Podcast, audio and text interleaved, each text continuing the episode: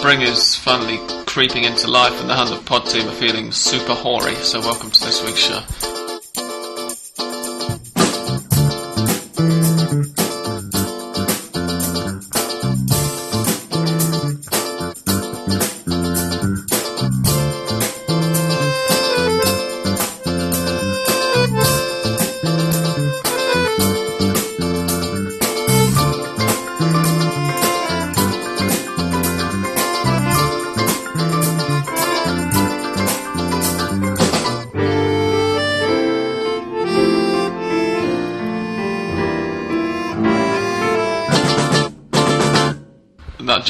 To you by Daniel Colasimone, who was talking about the, the Don't, um, don't blame me, tendencies of Argentine ladies to start stripping off in No, the streets. say that. basically. I the city gets more jiggly when the sun comes out. That's all.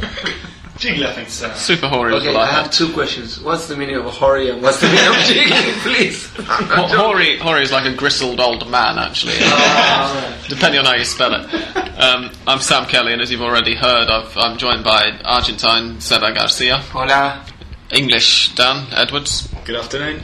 and Australian Dan Colasimone. Hola. Uh, what the hell was that noise? Somebody's phone? I think that was zombie smashing the Uh, that would make sense. Yeah, Zombie is, is here as well.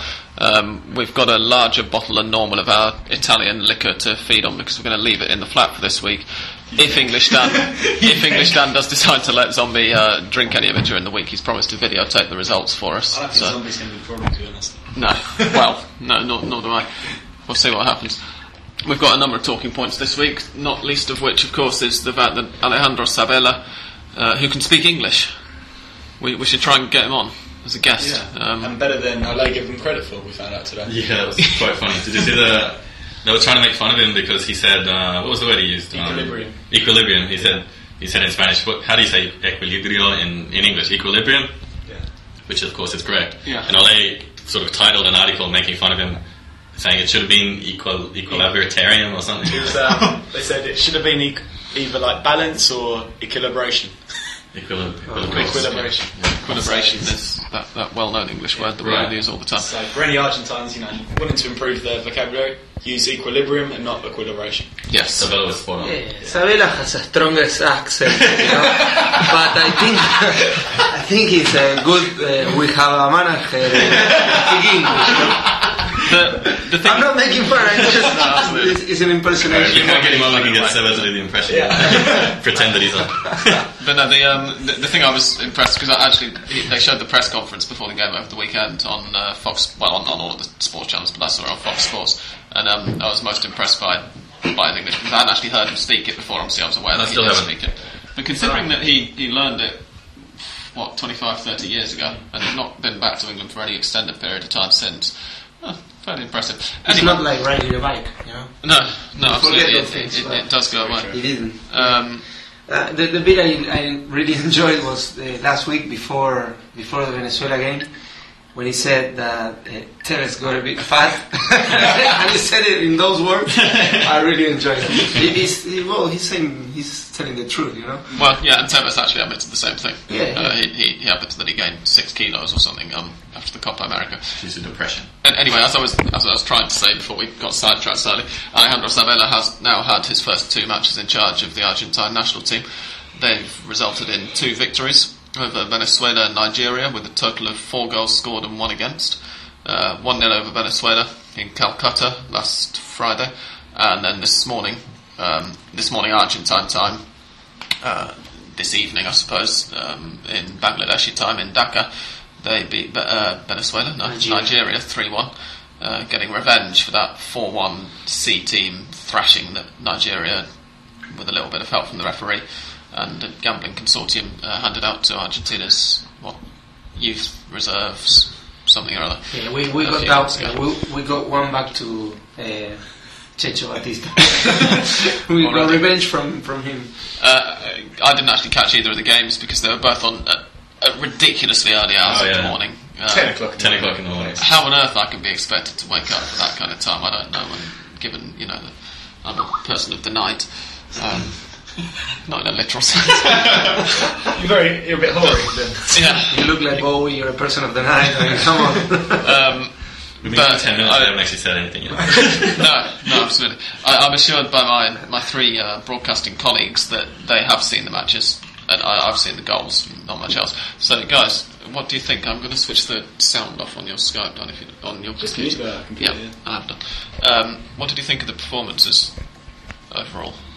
Not too bad. Two, like, two quite different teams. Well, different setups in each game. Um, The the Friday game, he actually did go with the starting lineup I mentioned last week at the end. didn't yeah, he? yeah. Uh, and, well, It was a 4-3-3 formation. right? four three three, and then today it was it was a three five two, you could say, uh, Hmm. or, or five three two. Uh, today I thought, well, even though they scored three goals, I thought they looked fairly. It looked like a fairly conservative formation. No? Like, like Mhm. uh, a lot of it was just sort of relying a, a fair bit on Messi to, to do his thing, which he did, thankfully, and which he, he will continue to do as long as he has a, a proper setup around him. So that, that looked quite positive. Uh, interesting things was perhaps using Sosa in there as the as a guy to help out Messi. What did you guys think of Sosa as a I partner? think he did alright. Like um, I've seen Sosa probably more for Estudiantes than for any team. He used to play for Estudiantes, obviously under Sabella. Back in, think he left at the start of 2010, if I'm right. And yeah, he kind of played a similar function in this team as he did for Estudiantes. Maybe not with the same kind of success as he has in his better games, but all in all, you know, he did what he could. Uh, Nigeria, you know, didn't pull any punches. I know I can't remember what Nigerian player it was, but he absolutely Sosa in the second half with a two-footed tackle, which somehow only got a yellow card. And Messi got a nice shoulder barge as well. He Yeah, pretty, which pretty busted his face out, Yeah, I noticed that there were quite a few uh, in, in the highlights that I saw. Um, there were quite a few kind of very physical Yeah, challenges going in. Even on the the opening goal was that Higuain's first that was set up by By Messi, Messi, yeah. Me- Yeah, Messi nice. run and kind of skipped over some very very hard challenges indeed. Yeah, there's there's a kind of a Twitter personality in Spanish. Well, he also tweets in English sometimes. It's uh, Mr. Chip. He's always uh, tweeting statistics and stuff. And during the game, he said, right at this very moment, Lionel Messi has gone 10 hours of football, of international football without scoring, uh, of course, for Argentina. And if he's gonna play like he played Yeah. today against Nigeria, I don't care if he's not scoring. He, he set up the first two, the second with an amazing run. He he Almost scored himself. yeah he, he robbed the ball from Obi Mikel right in the mid, midfield line, and then he ran, was took on took on four Nigerian players, and then he tried to, to, to finish towards the, the, the far post. The keeper saved it, and Di Maria, who is one of the luckiest players alive, uh, was in front of an empty net for, for the second goal. But I mean, and the first one was a lovely assist from from Leo, and I remember the assist for Higuain uh, against Uruguay as well. I was sitting directly behind that. It was absolutely amazing. It was just sublime. That's, that's To, to clarify, against Uruguay, not against it. Yeah. It's not that I did- haven't flown in from, from Bangladesh. the one thing I wonder is, um, I, I tried to look it up a while ago because I was thinking about how many assists Messi has in the national team, and I tried to find out how much how many Diego had. And it's never because they didn't keep records, but people have tried to work it out, and I, I think the estimate is about 36. And Messi would- must be getting up there already. Actually, I read something before the Copa America saying that Messi was maybe five assists or so away from breaking into Argentina's all-time top ten for assists. And given the number he made during the Copa America, given that he's made three in these two friendlies, And there were a lot in the World Cup as well. He set up lots Yeah. of goals in the World Yeah. Cup. Exactly. So he, he must be up there now. He, he must be in the top ten at least. And Yes. apart from anything, I think probably the the brightest thing for Argentina was this kind of trident they have, or not quite a trident, but the trio they have with uh, Messi, Higuain, and Di Maria. For as much as you know, Seba doesn't, Di Maria's not Seba's favourite player by any means. I must It seems to work very well. They they complement each other as a as a trio. I think. Yeah, Yeah, I he- think he- that a very selfless player and Di Maria's a very selfish player. Yeah, Well, I exactly. think- it's uh, yin and yang, I guess. If, So- yeah, Di, Di Maria, I don't think he's been in his best form for the last two games, but the, the Di Maria that we saw before that, I've always been quite a fan of him in that position. Um, but now I'm starting to come around actually more to Seba's point of view, where he, he has been exceptionally selfish in some of these games, and, and he seems like sometimes like a, more of a liability than anything, just the way he Well, that was a very nice pass from him for the third goal. was it. Yeah. He was the one who released Higuain and it ended up getting saved, but it all kind of like bounced I was really surprised to see that. yeah, to be honest. I No, think the Nigerian defence were as that's- well, to be honest. That's why they let through. yeah, that's my, my main problem with Di Maria is the, his inability to pass the ball well. He can he can do it. That's that's what is even more infuriating for me because He doesn't seem to know when to release it. He hung Yeah. on to it for a He doesn't couple want of to pass it, too long. I think that's my point though. Is it a case that he's just generally selfish, doesn't want to, or does he just not quite now have the kind of awareness and kind of concentration of the game that say Messi does to know when the For me, time it's more of a is? uh, selfish thing because he, you know, what he generally does when he doesn't pass it is have a shot from no matter where he is, uh, and that's you know like Cristiano Ronaldo esque. uh, I think that's more the problem because yeah, he, he can he's good at playing the little little passes and all that sort of stuff. So. If he was good at long shots Cristiano Ronaldo is, it wouldn't be Well- quite such a problem for Argentina. But yeah, it's the same kind of thing. But in theory, yeah, he works in that position. Yeah. Um, so, so, yeah, as you said, I think he was alright today. Um, I'm not sure why Pastore hasn't been used more by any of the last three coaches. Uh, I know he's only very young, but you'd think he'd start to be one of these key figures now. Especially in these friends, friendlies, you would have thought, yeah. Yeah, well, I think there's uh, still time for for for Pastore, and I think it's, this is turning into a kind of a popular campaign to get Pastore. And I don't know if you if you look back, I don't know if he's done o- enough in order to be entitled to for a starting position, and maybe players like Agüero are eternal subs, and they have done. Uh, he has done way more Yeah, but just uh, than- for his position and for the as a, as a guy who can combine with Messi, I thought like in the in the first game when he came on, Argentina looked a lot better. Just Yeah. for the fact that I know, I know. you've got another guy, Mm. another guy for the defense to worry about apart from just Messi in the in the build. You know, I'm, I'm not saying I don't want to see Pastore in. I, I will be delighted because he's the kind of player I, I like. He is the opposite, the complete opposite to Di Maria because he thinks of passing the ball before he thinks of anything else. But uh, in this case, I think what Sabella wanted was someone who could track back, Yeah. and Sosa can, can give him that. And is more physically built for, for these kind of challenges uh, against big teams, big physical teams like Nigeria. And I think he did all right. And on the other hand, you have to give it to Sabella because uh, he knows him better than any of us, any any fan listening, and he knows what Sosa can give him, uh, and and and have seen Sosa play wonderfully for for Estudiantes. So all credit is over is open for me, not only for Sabella but also for for Sosa. So um, I, I don't think he, he played a bad game No, today. it's and- fine. and I think he can only get better with, with time as as he get used to, and all the other players get used to Sabella's idea. I know one person I did want to ask you about Seba who came back on Friday. I don't believe he played today, but on Friday he started after two years out of the Selección Uh, Lucho Gonzalez. Do you think he deserves a place like? Do you think he can perform that kind of role for Argentina? Yeah, sure, I, surely. I think Lucho gives give, gives you a lot of options, and what I liked about the, his game against Venezuela was how he always tried to connect with Messi and tries to try to. In a similar role, Verón used to play uh, under Maradona Yeah. before Maradona And of course bench. In Estudiantes. and of course that's it. Um, I think he suffered for from the fact that the team didn't work, uh, didn't train a lot, so um, it was difficult. If Sabella, all, all, all Sabella could do was to have a, one training session, name 11 starters, and send them to the pitch, and and that's sometimes is is really difficult. Uh, to, because what I noticed was that Lucho on the right and Ricky on the left suffer from more or less the same thing, and it's a crucial part of the of of the team. The, the midfield, you get exposed more than you are expo- exposed in a defense of four or when you're playing up front. When something else that actually you've just mentioned, Ricky Alvarez. Um, he said after the game that he's not the kind of player who does track back, and that Sabella had asked him to do so, and he would try. I think he even said it it was going to take him a while to. Yeah, it might have been And it was true, and that left hand while used side to. was quite uh, weak defensively in the Yeah. first game. You had Di Maria and Ricky. Yeah. So Rocco is very keen to get forward. Right, and Rocco is not. I mean, he's okay, but like when he's exposed like that, he, he looked pretty uncomfortable a lot of the time. It wasn't necessarily his fault. And today, I mean, he, he plays a lot of games where he doesn't do anything much. Yeah. We have to remember though, he's, he's 21 years old and he's just trying to kind of fill this left spot, which has been a problem for Argentina for Yeah, years and years so now. if you- I, I keep faith with, faith with him. He's a player that I rate, to be honest. Yeah, and also don't forget about uh, Ansaldi, who was Yeah. called up But but, got injured course, and couldn't be replaced. And also, uh, Sabella said it as well. He, he he said good things about Zanetti, and I don't think Zanetti's career is over because.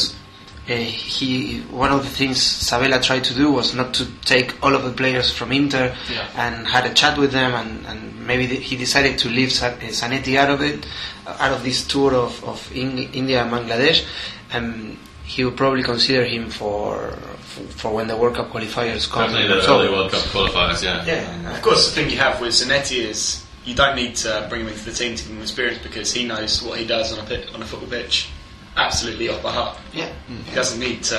he can uh, yeah. he can give you an option playing on the left, playing in this same formation three five uh, two. He can be the left midfielder, and when you need when you need it, uh, when when you need him to play in defense, he can switch mid game, no problem. Do you think he's still got? Uh, I, I'm a huge Zanetti fan, and um, I've gone on record many times as saying I still think he's he's running with the same stamina as he ever had. But do you think he's still got the pace to play as a wing back in that kind of formation? Though? Well, I think it, it will all, it will all depend on, on how the others uh, integrate or how he in, integrates to with the rest of the team, this new team, and depends on who he's been uh, sent to play with. But if, you, if if there is something about Zanetti is that he seems to be running in the same way he was running when he was Yeah, 20. I mean, he, he's a he's a freak when it comes to fitness, and it's it's it's, it's undeniable, and that's why every every national team manager k- kept calling him uh, Bar One, you know. Well, even Maradona called well, he called him, and then when it It's not the mattered, he did, yeah. So I'm, I'm thinking Zanetti will, will be back in, in Yeah, the frame. I yeah. definitely agree. Um, so overall, the balance in the first two two friendlies with Sabella in charge, positive one. Make two wins. Yeah, you can tell it's quite experimental, and he's trying out different guys and different formations. But th- that's the only, these are the only games before the qualifiers now, right? So yeah, the qualifiers well, start yeah. one next month. We have the, Brazil games. Yeah, we have the Brazil Argentina sure. double header, which will be interesting, I think. Yeah, yeah, that's the first one's in Cordoba on what 20, No, on the 14th, 14th, and then on the 28th. He's the away game in Belém. Yeah. Belém. They announced today that uh, Ronaldinho and Neymar will be in that squad. Yeah, very strong Which team. Could be very interesting. we, we, we are the underdogs this yes. time. That's for sure. Just about. Definitely. Um, yeah, so the the qualifiers themselves start what October? October the seventh to Ecuador. No, we we host Chile. Chile on the uh-huh. seventh, and then we travel to Venezuela on the eleventh. Oh, it is Venezuela. I was... And I know they've got Colombia away on my birthday. Uh-huh. on November the 15th. Yeah. You're lucky thing. Who are you going to be supporting? I'm not going to go on record with that. Dan's girlfriend is Colombian, for, for those listeners who aren't aware. Um, and his favorite player too. yes, of course. yeah. Speak! Um, okay, well, if, if that's as much as we have for the national team, then I'm going to Ah, one more thing. go. Tevez, please don't come back. That's it. That's, You said that's that last week, so but I don't think there's any danger of it at the moment, is there? Nah. I don't know. I don't know. There's a there- there's a door open, and as long as he keeps getting the backing from from public opinion, there is always a risk. It's, Sabella will have to call him, but I hope I hope he doesn't. Maybe if he just keeps those um, six kilos on, he'll stay fat and Sabella won't have to be. He's going to be doing a lot of sitting down these days at Manchester City, so I think there's a there's a good chance that he will keep that weight on. Anyway, yeah, I'll, I'll now, I think, to end this little national team segment, I'll very briefly play a little bit of music, and then we'll come back and we'll start talking about the the uh, local league.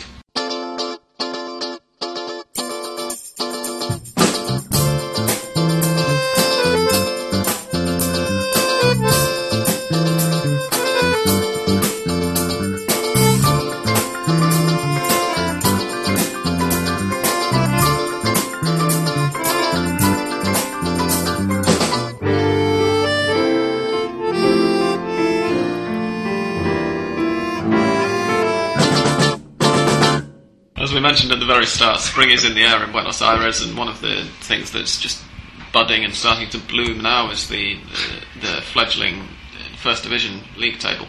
um, which really sprung into life, as we said in the previous round last week. But there have been some more interesting results this week. Uh, Vélez lost the final match, which means they've now lost two in a row. They were, went down 2 1 away to Olimpo. That was that was a really good game. Um, Lanús and Estudiantes both seemed to get going this week as well. Uh, I thought it was the best Estudiantes have played for a very long time, and they were unlucky in that it was also the best Lanús have played in a long time, and they ended up losing. Uh, Lanús won, Estudiantes lost 2 1. That match was um, perhaps slightly overshadowed in some ways by the one that went before it, in terms of the headlines at least, if not the excitingness of it, because All Boys Racing was a very dull match, the kind of match that almost makes you sorry you've become a football journalist because you have to sit through it. But there was one ray of hope for Racing's team, wasn't there, Dan and Seba? Yeah, and I had the, the uh, good fortune to be in. Well, I don't know if you can say good fortune, but I was at that game in the Racing away end, which was packed like I've never seen a terrace packed before. Although without any flags on the fences this time. I remember last, No, it was last very season useful, you, were- you were yeah. complaining that you couldn't really see the game because Yeah, there it were so was many flags on the fences. very useful since um, we only got down right at the bottom, so we actually had a fairly well decent view, yeah, considering what you usually get in a popular. And yeah, as you say, it was a pretty pretty awful game. Very few chances. I think maybe two apiece for both sides was is a generous estimate, but it all kind of got lifted for about ten minutes uh, around the hour mark when not, none other than Gio Moreno took the took the field after seven months out. Is fun. G-Day was arrived, and yeah, it was brilliant to see him back because he's clearly a quality player, and, you know, regardless of our our club affiliations. And for a while there, while he was on, it seemed like Racing were lifted. I mean, Gio Definitely, yeah. Um, One of the first touches uh, yeah, one of his first touches was, was, a nutmeg. beautiful nutmeg, and he started. Uh, He did, yeah, he did look combining great. I was it, yeah. expecting him just to come on and have a bit of a poke around. No, and no, like, no. you know, He like, every touch was, was lovely. and he even managed to clear one off the line, but That's right. Yeah. Basically, what killed Racing was about 10 minutes after Gio came on, they went down to 10 men. So then, the, Ah, that was- you that was- another defender came on. That was great. Uh, I mean, Claudio Jacob, we have been talking about Oh, him in the past, but in only one move, he managed to uh, take out of the game two of his teammates because a terrible back, pa- back pass from him forced Matias Martinez into a sliding tackle.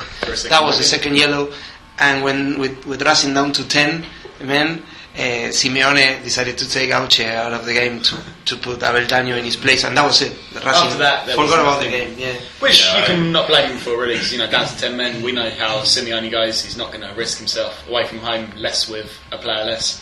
And yeah, we, we might as well have gone home at, at that point. Oh, it's not like you guys were storming the.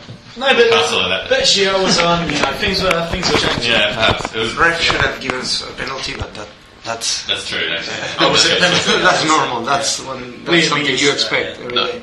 And just to describing that penalty, because it wasn't like a, the common one, it was like, uh, who was it? Uh, Lucas Licht. Lucas on Licht cutting in from the left uh, along the byline, and um, He was clearly fouled. he was brought, brought down, like sl- sliding tackle, hacked down, and then it was, for some reason the ball was ruled out or out of play. Uh, Yeah. Yeah, so we, we should say, Seba, because you have a little bit of a reputation among one or two of our listeners. They're always saying this kind of thing, but it, it, it really was a clear penalty which wasn't given. But also, I wouldn't say that Racing particularly. No, it's deserved really- it. no, no. It was a really horrible game. Like every 30 seconds there was a foul, and Yeah, I- I'm just looking at Ole's uh, feature, the, the kind of man by man breakdown of who scored what, who got booked when, and so on.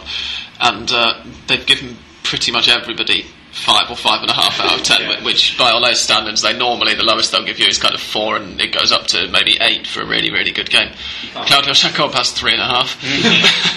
so yeah, it was um, it was that kind of match. It was it was absolutely dire. But, But, I, think, yeah, I think for us uh, Racing fans, the one the game we're really looking forward to is this Saturday because he'll be starting. right? Gio, yeah, we we Um, suspect that Gio will start alongside. he'll start alongside Teo Gutierrez, who was on international duty and scored two for and was also suspended as well. and was also suspended. Yeah, the place is going to go wild just to see them two. Yeah, I, I was like Australian Dan. I was surprised at just how good Gio was when he Me too. Though. coming straight back in off such a long injury. Ob- Obviously, they, they've been very careful with him in training. He uh, allegedly was potentially fit to play from about three weeks ago, but they deliberately wanted to, to bring him back very, very slowly. Which is right, I think. Yeah, Yeah, that's good. Um, I'd have been interested had Hugo Barrientos not been injured, whether he would have played this week, whether they would have played Gio against Hugo Barrientos again. Uh, Barrientos had a hernia operation or something, which is keeping him out for a very long time. Oh no, he's he torn, torn a muscle somewhere or something. and it's I don't know. I don't care long about you can see the look of disdain on Silva's face. No, the, the, Couldn't have happened one thing that was person.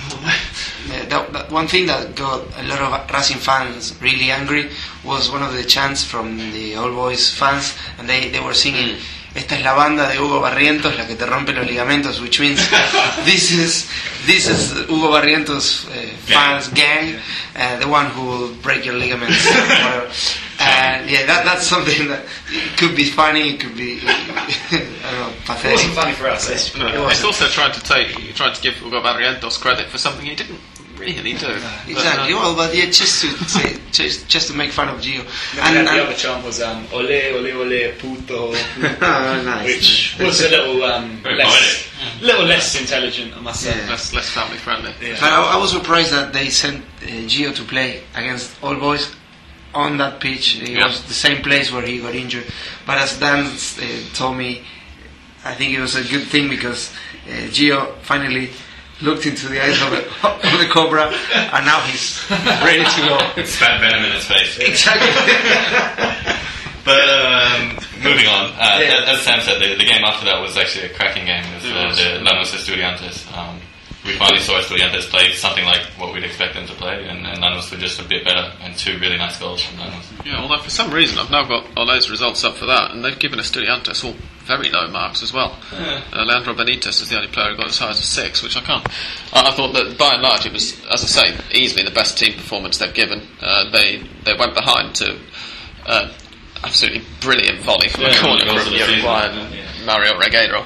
Uh, who, was- it was very poorly defended. He kind of peeled off, and nobody went with him, and he One volleyed corner. at the back post. And it was Did, um, did Ole give Miguel Angel Russo a mark? Because uh, another defeat for I think they do in the No. paper, but Yeah, not on not- the not website. online, no. I Jeez. what was. No, I was uh, I wasn't looking for an answer. I was just having a question. I mean, he's, No, sure, he's the manager with the biggest number of defeat defeats this year. This year, Must be, yeah. and he, he is. No, it's, that's a that's a fact. Fact. And I Uh, like how you took the time to look like that. And But yeah, it's they not- continue to underachieve now. And, and obviously Russo was not in charge for most of the uh, the Clausura, but Estudiantes is a club now who uh, have won one match in their last 22 matches, Yeah. um, After Sabella, which is Yeah. yeah, that's yeah, the absolutely. aftermath. W- which is astonishing, um, given the, the quality of players at their disposal as well. Um, But yeah, but Lanús, yeah, as I say, I, we talked about their midfield before, but once again, looking superb with guys on the bench who can come on and, and look good as well. yeah, and Um, without uh, Valeri wasn't Valeri wasn't there. on the Cameron bench, he was playing in the middle, uh, on the right hand side in the middle, and was fa- fantastic. I don't Yeah. think he can play a full game really at, at full strength, but uh, he's playing a playmaker role there.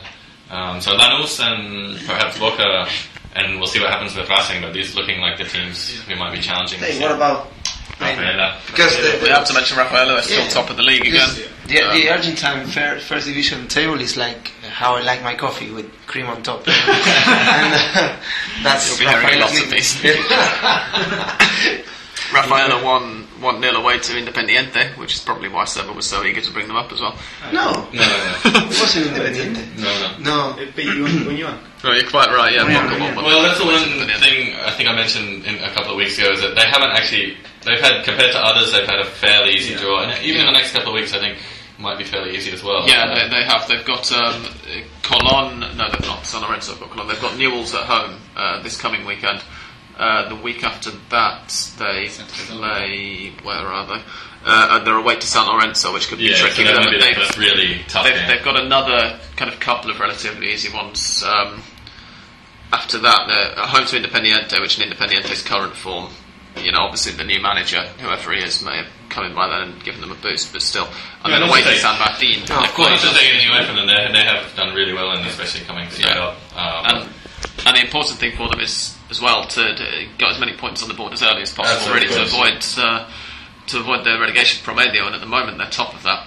Um, Unsurprisingly, yeah. yeah, uh, no, of but I mean, uh, they, they could be really, really dangerous because now they're not going to be worried about the relegation for for at least a few weeks or Yeah, you think they can play for with a a long bit more? time. Yes, Yeah, yeah. and uh, once they get into this uh, winning mentality and they won f- four of the first five games, and Yeah. Once they get into that rhythm, it will be a very difficult place to visit. And I don't know, uh, it's we- we're almost at the midway Well, through the true, apertura, you know, and that, and if they they can keep it up, and it, it's gonna be a, a, a case of whether they will suffer any injuries or, or suspension and how they could cope with that. But they're looking they're looking really good. Yeah, and they've got goals from all over the pitch as well. Their, their goal uh, this weekend just gone was an own goal, which even shows, you know, in some way that, that they're capable of getting lucky when they can. I think somebody would have stuck it And in the anyway. keeper It was from a saved corner. a penalty, right? The keeper saved Yeah, a penalty. yeah. and Apparently, the first Rafaela keeper ever to save a penalty in the top flight. Hmm. Which, given that it's Rafaela's second ever season in the top flight, you know, maybe isn't quite such an impressive. um, But we promise to make a cream joke every week from now on. yes, will. Every every This one I made was, yeah. was quite good, right? Yeah. Yeah. Yeah. It's a little obvious, but yeah. It'll. Oh, come on. Well, uh, did we say the cream? Yeah, we said the cream rising to the top last week. Last week, yeah. Yeah. So now, wait, no, I'll say I'm not going to use any more jokes. Now. Yeah, I'm saving. I'm saving for next week. Yeah, and mine, mine up to their inevitable defeat to Estudiantes is, is waiting for the Yes. moment. Um, I promise I'll bring a new joke on the cream next week. Um, and Boca have been looking good as well, right? They have, yeah. Um, they, they they were the team who won 1 0 away to Independiente with uh, Ma- uh, Mar- Mario, who's Mario Schiavi? Rolando Speed Schiavi um, from a corner and picking up a black eye. I don't know whether it was in the process, but certainly at some No. point during the match. Yeah, it was another, another. It was one clearance he tried to make, and, and one of the Independiente players went with a Uh, yeah. with his foot and Yeah. hit him in Um, his cheekbone. And yeah, but Boca, I don't think played particularly well. But given that they didn't have Juan Roman Riquelme on the pitch, um, at times, you know, for Boca at least a, a win is a win, especially without Riquelme, and they're still picking up the points, um, And, and which is huge. one thing they could regret if is if they continue to waste so many chances because they they should have give, uh, they should have won this game three or four. You know, Mm. After the first goal, well, it was kind of anybody's games, uh, anybody's game that, uh, up to that point where where Schiavi scored, but after that was just Boca. It was Yeah. incredible how. The Yeah, we saw that the a week load of before as well against uh, San Lorenzo. They should have had that game Yeah. three I didn't see the game this week, but who was who was missing their chances? Yeah. Uh, the Antrim Yeah, is the majority of them. Cvitanich was guilty on a couple of occasions. And then Roche uh, Velasquez, uh, one of the Independiente players, cleared off the line when Mouche was Yeah. about to score and Yeah. hit. It was uh, horrible. Yeah, hit the post. He had Collided. to. He had to leave. full pelt with it, it right into his stomach and had to be Terrible. Well, actually, he walked off. He wasn't stretched off, but um, yeah, it, it was very ugly to watch the second time round because it really was at full pelt, just ran and, and slid straight into the post. It was. Um, And of course, the big story is that right after that game, uh, the Barra Brava, the hooligans of Independiente, got a free access to towards the dressing rooms exit for Independiente. actually, and they the- the- waited for that. that, that's just at the back of the stands because I've, uh, I've I've hung around outside that exit as well when I've been to an Independiente game. Um, and that's just the, the kind of car park behind the main stand. So I don't think it's so much that the Barra got given access as, uh, as such. That's just where a lot of the fans gather after the game to watch the team come out and after that went performance. straight to the door kind of thing. Like, Yeah. they Yeah. What, what- what I heard is that uh, well, what what Antonio Mohamed, the, the the resigning manager of Independiente, he said that uh, President uh, Julio Comparada went into the dressing room, Mm. had a talk with him, and five minutes later, he, well, he, when he left, five minute, minutes later, the Barra Brava arrived, and they were even playing the funeral march, you know, it's- and, and singing abusive songs against the, the And I know that players. today as well. I read an interview with Mohamed, and he came out very strongly saying uh, the direct, you know, the board of directors have uh, the Barra on their payroll, and you know they give them more money, and they Yeah, basically just let. um, Because I think we might have touched on this last year. I'm not sure, but Independiente have one of kind of the biggest barras, the most organised barras, and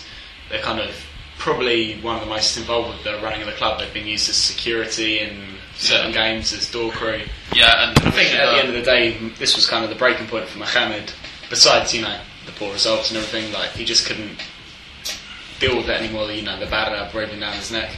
Yeah, and, and uh, th- part of the reason they've got this influence is the, the head of their Barra claims to have had a kind of road to Damascus moment a few years ago and realised that violence is not the way, and he, he's said a lot of stuff in the past about trying to get a peaceful Barra Bravas for Argentina, and he was one of the main driving points behind this. Uh, Bebote, big baby. Yes, thank you. Bebote Alvarez, I was trying to remember his name, thank you.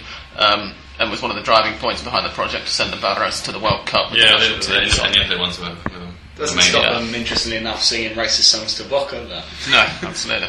Um, but yeah, C- Comparada, the, the Independiente president, was actually on TyC Sports yesterday as well and was saying a lot of. Uh, sort of talking a lot without really saying anything uh, about what the Barras do at the club. And Basically, what people do when they're under pressure and they don't have a good answer to uh, yes, explain it. precisely. Yeah, but he was uh, he was very good at it. And, uh, Yeah, they I, can- I don't think they, you know, Shows you. Fernando Niembro and, and so on didn't really put him under very much pressure for proper answers. But it's quite clear that whoever comes in in Mohamed's place, and some of the names that have been mentioned are some of the biggest names in Argentine coaching who are currently out of jobs.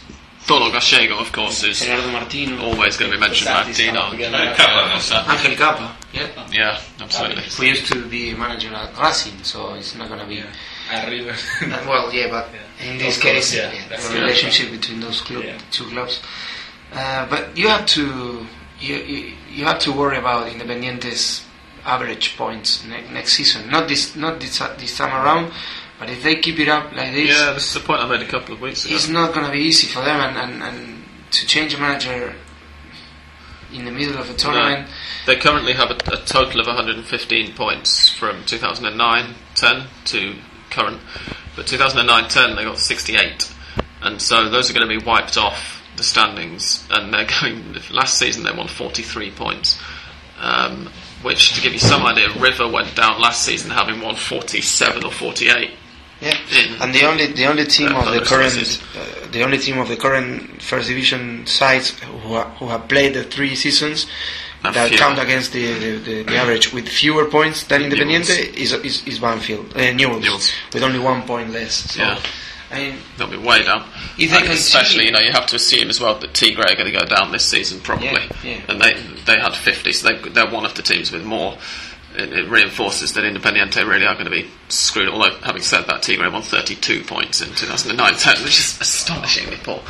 Um, but yeah, it, it's they're going to be in trouble as, as we've said, and they're really struggling to pick points up, and they've not got an awful lot of really easy fixtures, particularly when you look at the form that they're in. I mean, we talked about Rafaela's upcoming fixtures, but Independiente away to Belgrano, who finally managed to get the monkey off their back and win a first division game uh, last weekend, which was uh, away to San Lorenzo. they have to play the game in hand against San Martin San Juan also from the first week. Independiente do, yeah, that's right. That's uh, tomorrow night as we record, which will probably be later today by the time I get this online. Um, and then Independiente are at home to Colon, who, when they're away from home, are good.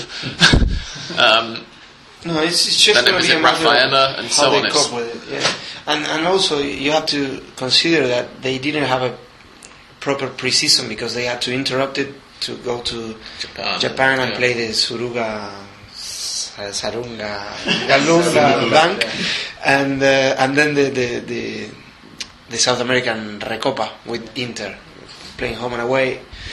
That will take its toll too. So And let's not forget as well, they're going to be in the Copa Sudamericana again this year because they're the holders, which they really don't need, to be honest. No. No, especially given that that's one that they really will be taking seriously and trying to win it, as they did with the the Recopa. Um, Well, I think that they, they can't afford to do that at all. No, no, absolutely. But given the, the history of the club Yeah. and the fact that they place so much emphasis on international trophies, it's interesting. You know, obviously, what a sensible attitude to take would be to say we've got to stay in the first division because if we go down, we won't be allowed into the international trophies. but whether they actually decide to do that is, is entirely another matter. Um, finally, the last point about Independiente, there, there are going to be elections in December, and Julio Comparada is going to run for it for for a new term, and he he's, he keeps promising that he's going to finish the, the, the ground, the new ground he he built, half built, and uh, and nobody knows what's going to happen, and and I think this next couple of months before December are going to be crucial for him, but but most importantly for the whole team and for the whole club. Do you know how much money Independiente got for the Aguero transfer to Man City? they, they'd have been owed I think it was something like somewhere around. five million possibly. Yeah, that sounds right. Yeah. Because River got Five 1.7 million. for, for But, Falcao. but they are so much in debt that those that, that money they, That is, goes is straight, going yeah. straight. Yeah, well, I mean, yeah, the reason I was asking, of course, was that Aguero's transfer was what Yeah. originally found uh, uh, funded the the building of the stadium, but that money ran out more quickly than expected. Um, one team who I've, I just mentioned have finally won a Belgrano, uh, so they've they've flown up the relegation standings. Actually, they're a very good example of why um, exactly why uh, the the teams coming up, if they got off to a good start as Rafaela have, uh, can be challenging, uh, uh, and the fact that they're dividing their matches by fewer can be a big advantage for them. Because Belgrano were previously rock bottom of the relegation standings, they're now third from bottom. They've, they've flown up two places uh, to to 1.2, but if they were to get another win um, next weekend, you know that could potentially see them rise another couple of places, and that could drop San Lorenzo into the playoff spot. Yeah, San Lorenzo also in serious trouble. Um, and will be losing a fair few points, although they're doing better, obviously, this season than Independiente. But Arsenal are only just above San Lorenzo, and Arsenal are one that I wanted to mention because Gustavo Alfaro, um, the manager, watched his team lose uh, 2 1 at home to Godoy Cruz, who, uh, another side like Lanús and Estudiantes, who seem to have hit the ground running. And then afterwards, they asked him whether he was worrying about the Promedio. And his side are two positions above the relegation playoff spots at the moment, and have um, let's see, they're, they're probably say well they're one point ahead of San Lorenzo, so maybe a couple of wins. You know, Olimpo just need to say win one and draw one to leapfrog Arsenal. And uh, Alfaro said, "Oh no, we, we've got an entire season before we have to worry about the Promedio." Which isn't true at all, and you wonder whether he actually understands how the relegation system works because he doesn't seem to realise his side are in very real danger of getting No, I don't know. I think, He I think there's understands that some Arsenal- truth to that. I mean, he's still got, say, 33 games, that's 100 points to play. So in that case, there is. No, but it means it means that there is, there is no risk of them getting relegated this Well, term. in that case, and it's, it's not. a bit silly. But I think Arsenal, you, you, you missed the, the, the Well, point of course, here Arsenal are Grondona's. because Yeah. of course because Alfaro knows that Arsenal are Grondona's club. He- That's all, Yeah. that's all you need to Yeah, know. they'll pick up some We should also Yeah. possibly mention, since I've just said this, that uh, Racing are actually on exactly the same number of points as Arsenal. Exactly, they're Um, completely safe. So yeah, you, you may have a point. Uh, I know which of those in- two I'd back to go down in a Grondona run AFA. um, all boys only just above them, but Ra- Racing are picking up more points already. Yeah, we, we don't have Arsenal, I Russo think, will anymore. So. Yeah. Unbeaten, haven't conceded a goal in four games. You can't really. Any other uh, matches that, that jump out to you? Obviously, the other one that I mentioned at the top of the show was Olimpo 2, Vélez Sarsfield 1, which combined with Vélez's 1 0 loss at, um, at home to All Boys the previous week means that the champions have now lost two in a row. And Guillermo Franco missed the penalty there He did. for, for Vélez. Yeah. Um, I think one of the big ones as well, you know, was I think we know that La Volpe is going to be the next Banfield manager, but he couldn't have come in really at a worse time because Banfield lost their fifth game in a row against the Tigre team we basically spent all last week trashing. yeah. They went down 1 0. I can't remember who scored the goal. Uh, the goal was scored. I'm going to try and see whether I can remember this before I bring up the thing. Um, Tigre Banfield. Yeah. Yeah. I can't. I've forgotten idea. It was scored by Mariano Echeverria. Oh yeah. The reason we couldn't remember him is he's the left back. um, so not Good decent Macchiola player, or. Luna. He's he is. done yeah. very well, yeah.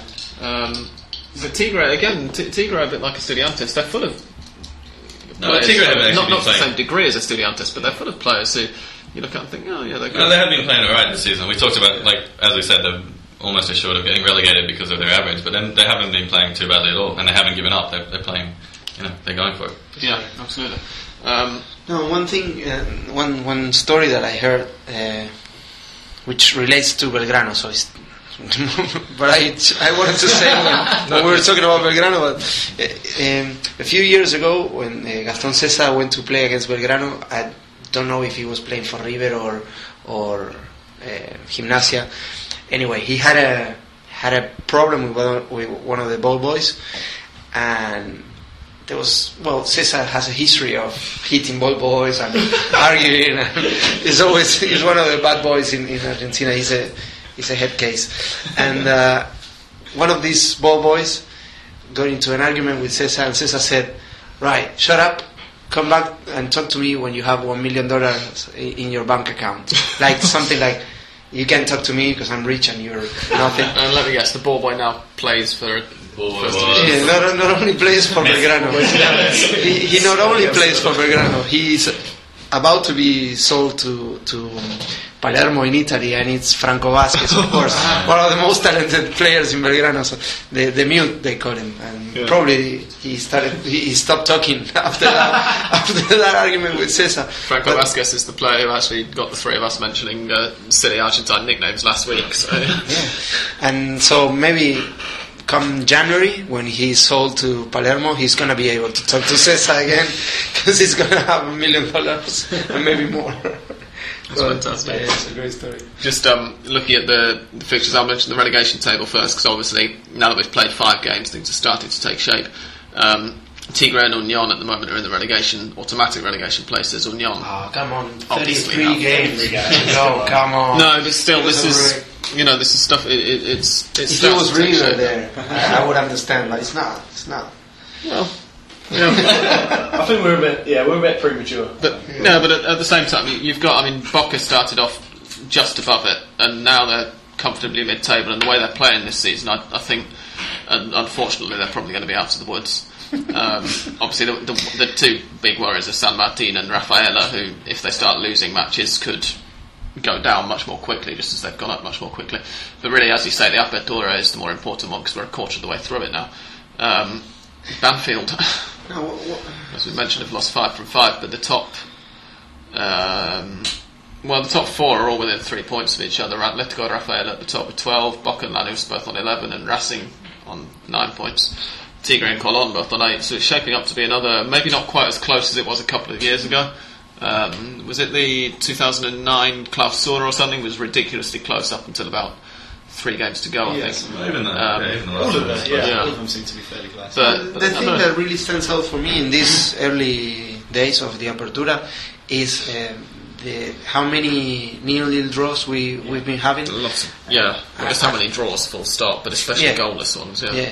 Yeah, and I heard there is a projection pr- projection, uh, and this this tournament is on a, is, is on on pace to be the second.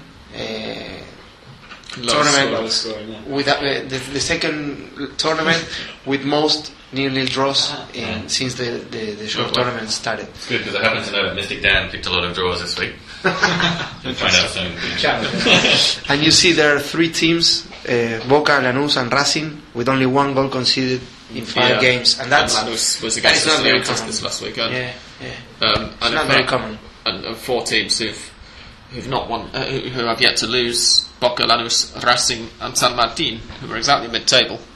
Um, they have played one game fewer than most of the rest of the side because, of course, the Independiente match was um, postponed due to Independiente going to Japan. Um, but yeah, San Martin so far have uh, uh, not lost a game by virtue of having won one and conceded, uh, sorry, conceded, drawn three. And certainly around mid-table, there are lots of sides with, with either two or three draws and quite a few at the top as well. So yeah, and in fact, Rafael and Banfield, the only two teams have yet to draw. And one's top and one's bottom. Having um, just had it mentioned by the man himself, we're going to go to a musical interlude now. And when we come back, Dan will have donned his warlock's hat and shamanic robes, and uh, will be ready to give us the readings from the stars on what's going to happen in the next round of the Torneo Apertura.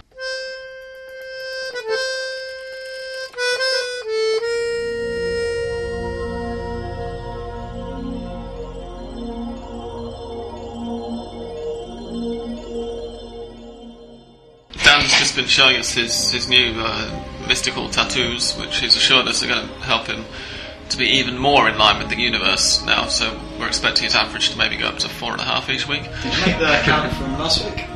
Uh, No, we've not been paying any attention on a week by week basis. We I just like to point out be. like good ones that I picked, but now ignore Yeah, um, and for my part, I'm slightly now that I'm in the business of trying to predict matches as well. I'm much less enthusiastic about playing out down to stakes because it's bloody bloody hard to do.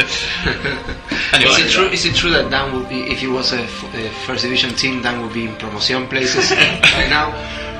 Uh, no, I, I think he's got slightly more effectivity than that. No, I, I, I, sometimes I, uh, I play a you know, like a, a tipping game at a, at a local cafe. Different predictions from the ones you give us. Yeah, like, uh, like, I, can't, I can't remember the ones I do here, but no, the average there, like, there's 150 guys that do it, and the average, like, the, the guy who wins usually gets six out of ten, which is like, you know, the best out of 150 guys gets six out of ten. So like, an average is about four out of ten. I'd say. They never watch Argentine football, do they? Do they? But they're all, Of course. they're all Argentine, so I hope it. yeah, they pretty much watch football there. That's all they do. Anyway, done. Okay, now a lot of draws this week, a lot of a few home wins and no away wins, so I'm not sure. Uh, a little strange. But um, I've gone for Rafaela and Newell's a draw, Colón, uh, San Lorenzo draw, Godoy Cruz to beat All Boys, uh, Estudiantes Tigre a draw, Racing to beat Olimpo, Banfield Arsenal draw, Belgrano to beat Independiente, Boca to beat San Martín de San Juan, Vélez to beat Unión, and Argentinos Lanús a draw. Really, really tasty looking fixtures um, in that lot, guys. I think uh, I'm interested in Estudiantes Tigre, particularly given that, as you say, Estudiantes performance-wise have, have picked it up a little bit, and Tigre, as we've said, are, are playing fairly well in, in getting Well, the that was the one I results probably hardest to pick, just for, for that reason exactly. Like Tigre have been playing quite well. Estudiantes at home, and they, they seem to, to really pick up their game last week. Yeah. um, And, um, for a draw basically. And the other thing I wonder about is that whilst Tigre have been playing well and, and getting the goals and the results, um, they've not been playing, let's say, a Lanús style on the ground passing football, and therefore it shouldn't be broken up too much by Estudiantes' dreadful pitch, which could possibly come into play. But uh, what, did you predict an Estudiantes win? No, draw. A draw, yeah. I'd, I'd say that's No, but I would say that the, the heart of Tigre is like um, Roman, Mm-hmm. um, the, the, the really good playmaker that they have. Uh, so you know, it could be affected. But I think an interesting one out of that list as well for me like, is uh, Rafaela Newell's because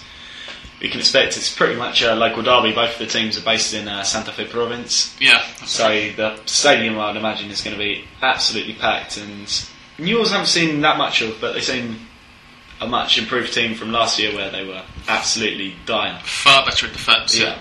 they're struggling to really click up front a little bit. I think, um, but they've certainly really solidified Yeah. in defence. And Argentinos Lanús, the last uh, match of the round, which is Monday night next week. Interestingly, that's going to play ding, havoc with my. Monday Ding, night. ding, ding, ding, ding. Monday night. Well, the NFL is coming back. I'm not going to be watching that. no way I'm going to be watching Argentinos Lanús. I'm sure we have Sorry some. So that's NFL. Okay, well, I'm sure we have some listeners in North America who realised what Seb was doing. we were For about two or three seconds, the rest of us were looking at him. Fascinating, yeah. fascinating personality. We thought he just got, I thought he just got insane for a second. I think they all did. That was uh, the look on English down his face. I think it was a picture. Um, I'm sure. I'm sure a lot of listeners will will will uh, support me in this. in this No. I mean- they I- have recognized that music. I can. Oh no, I'm sure. I'd, I'd, can I'd agree. But none of us did. Them to watch Ar- Argentinos Lanús. Don't worry Yeah. about this um, America ball. I, I, I'm sort of wondering about it because Argentinos have been involved in a lot of very underwhelming games recently, um, whereas Lanús have been involved in certainly one or two crackers, including last week. So it's going to be interesting to see which. Uh, which uh, aspect of the form book kind of wins out there? And Racing versus Olimpo. Scared about that at all, guys? Or Olimpo beat Vélez this last weekend? Uh, last time Racing played Olimpo at home, it was an easy 4 0 win until the first few minutes in the second half, and then Olimpo scored three three goals out of nothing. And Yeah. I don't know. It's, can't it's gonna that be happening no, again, it's not gonna that happening it's no because That was still it was a uh, attractive game. Like, Yeah. Despite Racing's game last uh, this week or last week, um, Olimpo's in a really attacking side. Racing, as we said, will have Teo and Gio. So I think good. that combination, if they can click, and I can't see why they wouldn't. They could.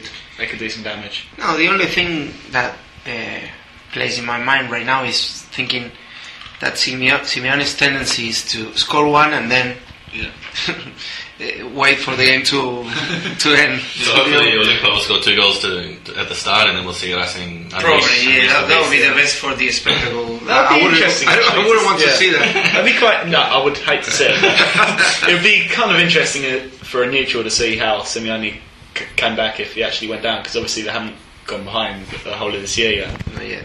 one other first, which I'm going to mention because we've got a little bit of time left uh, recording wise. As the person who has to edit it all, I'm happy enough to record for another couple of minutes. And we've been asked a couple of, of questions. I've been asked a couple of questions on um, Twitter Uh, and we didn't talk about River Plate last last week. This weekend just passed, they dropped points for the first time in the second division. Uh, 1 1 draw to Quilmes, who managed to get a, a deserved stoppage time equaliser. I, I never Al- saw a, a more powerful header than, than No, one. I mean, and, and it was fully It was deserved, uh, rocket. albeit scored by a player who shouldn't have been on the pitch at the time. He should have been sent off for an elbow to the hmm. face of. About Um, 30 seconds before. whose face was it? Oh, It was Te- Telechea was, was the player who scored the goal. Hmm. No, he, no, he's not. He's a San Lorenzo player. Who the- No, no, no. Yeah. There's a, there's a Telechea at Quilmes too. There is. Yeah, it was yeah. him. Yeah, yeah. Brilliant, I'm not making. Telecheas. I didn't even realise that when I. Two This- this. There's only two Telecheas. This, this is how far the confusion between B Nacional and First Division is gone. That Australian Dan was talking about on the television. I just There's one in San became convinced that I'd made that mistake. Yeah, yeah. You, you, you don't trust me. You're looking for. it. No, no, I, I do because I, I thought it, I said Telechea. was yeah Fernando Telechea rather than uh, Emiliano Telechea. Um, yeah, who as we say should have, should have been sent off, but it was a it was a fully deserved draw. I think Quilmes, if anything, probably slightly the better side even. And those are the first points that River have dropped all season in their fourth match. So they're still they're now joint top along with Rosario Central, who beat Instituto two one. And, and also Gimnasia, I think. Are, are Uh, sorry, Gimnasia Jujuy and Rosario Central Gimnasia La Plata. on ten along with no Gimnasia Jujuy. Jujuy. um, on 10 along with River, and then Ferro in in fourth place, just behind the three leaders with, with eight points. Come on. Gimnasia La green Plata on seven with a bunch of others. But They've not been playing quite well, eh? yeah, no, it seems that they've, that they're unbeaten as well, one two and, and drawn two. Um, but Isn't it interested by how the we've all remembered that the National League exists? yeah. Well, like I said, I was, I was asked a couple of questions, um, or, or just asked by a couple of people to mention River this week because we already said that we're not going to talk about them every week, but we didn't do last week, and uh, we do have a lot of River supporting uh, listeners. And yeah, I, I was expecting the reaction to River's first dropped points to be a little bit more hysterical. It's inevitable they're not going to to win. You know, go through the whole season winning every match, and obviously Quilmes are one of the, let's say, not exactly one of the best teams they're facing because they're down in uh, eighth place. They're recently relegated. But they're one of the teams that are most used to playing uh, a first, a recent first division side, having But um, you know, being one themselves. just on River, like you've got a couple of guys in the team, like um, Chori Dominguez, Pork Sausage Sandwich Superb. Dominguez. It's just he looks like a guy who should be playing in Spanish La Liga, and he's playing in Nacional League, and he's just unstoppable. Like he's Mm. a fantastic player in, in such a low level league. no, he, he absolutely is, and, and Ocampos as well is. Uh, was, was once again very good as well. With Cavenaghi, who got his Mm. first goal, yeah, he Yeah. did. which is worth Um, mentioning, yeah. very very well taken to the extent where I could see it was going to go in even before he'd hit it from the angle that the, the pass kind of looped over at, and you just thought this is it's going in. It was it was one of those those kind of strikes. I'd also forgotten how Daft Cavenaghi's voice is. Having not heard it for such No, I a long haven't heard time. it for a while, I must The- the- he sounds like a little girl. It was astonishing. To a um, impression. That's very accurate. very accurate. and again, the Rivers' fourth match in, in B Nacional, and their fourth, the fourth time they've ha- had a referee who's more used to refereeing Primera matches, Yes. Pablo Lunati this week, which I think is almost definitely going to be a recurring Yeah. trend throughout the season. I Not think that they get any special treatment whatsoever. no, no, of course not. We'll we'll be back with a, a River update in another, say, two or three weeks, and we'll be back with a, a First Division update, of course, as per usual. This time next week, same time and same place. Um, for now, I'm Sam Kelly, as usual. I will be next week, not just for now. Um, and so we'll we'll go around in, in reverse order from what we did at the start of the, the show. Um, uh, Australian Dan, Good night. Goodbye. English Dan, Good night. I hope you had a lovely time. Argentine Seba. Hasta luego y muchas gracias. Goodbye, everybody.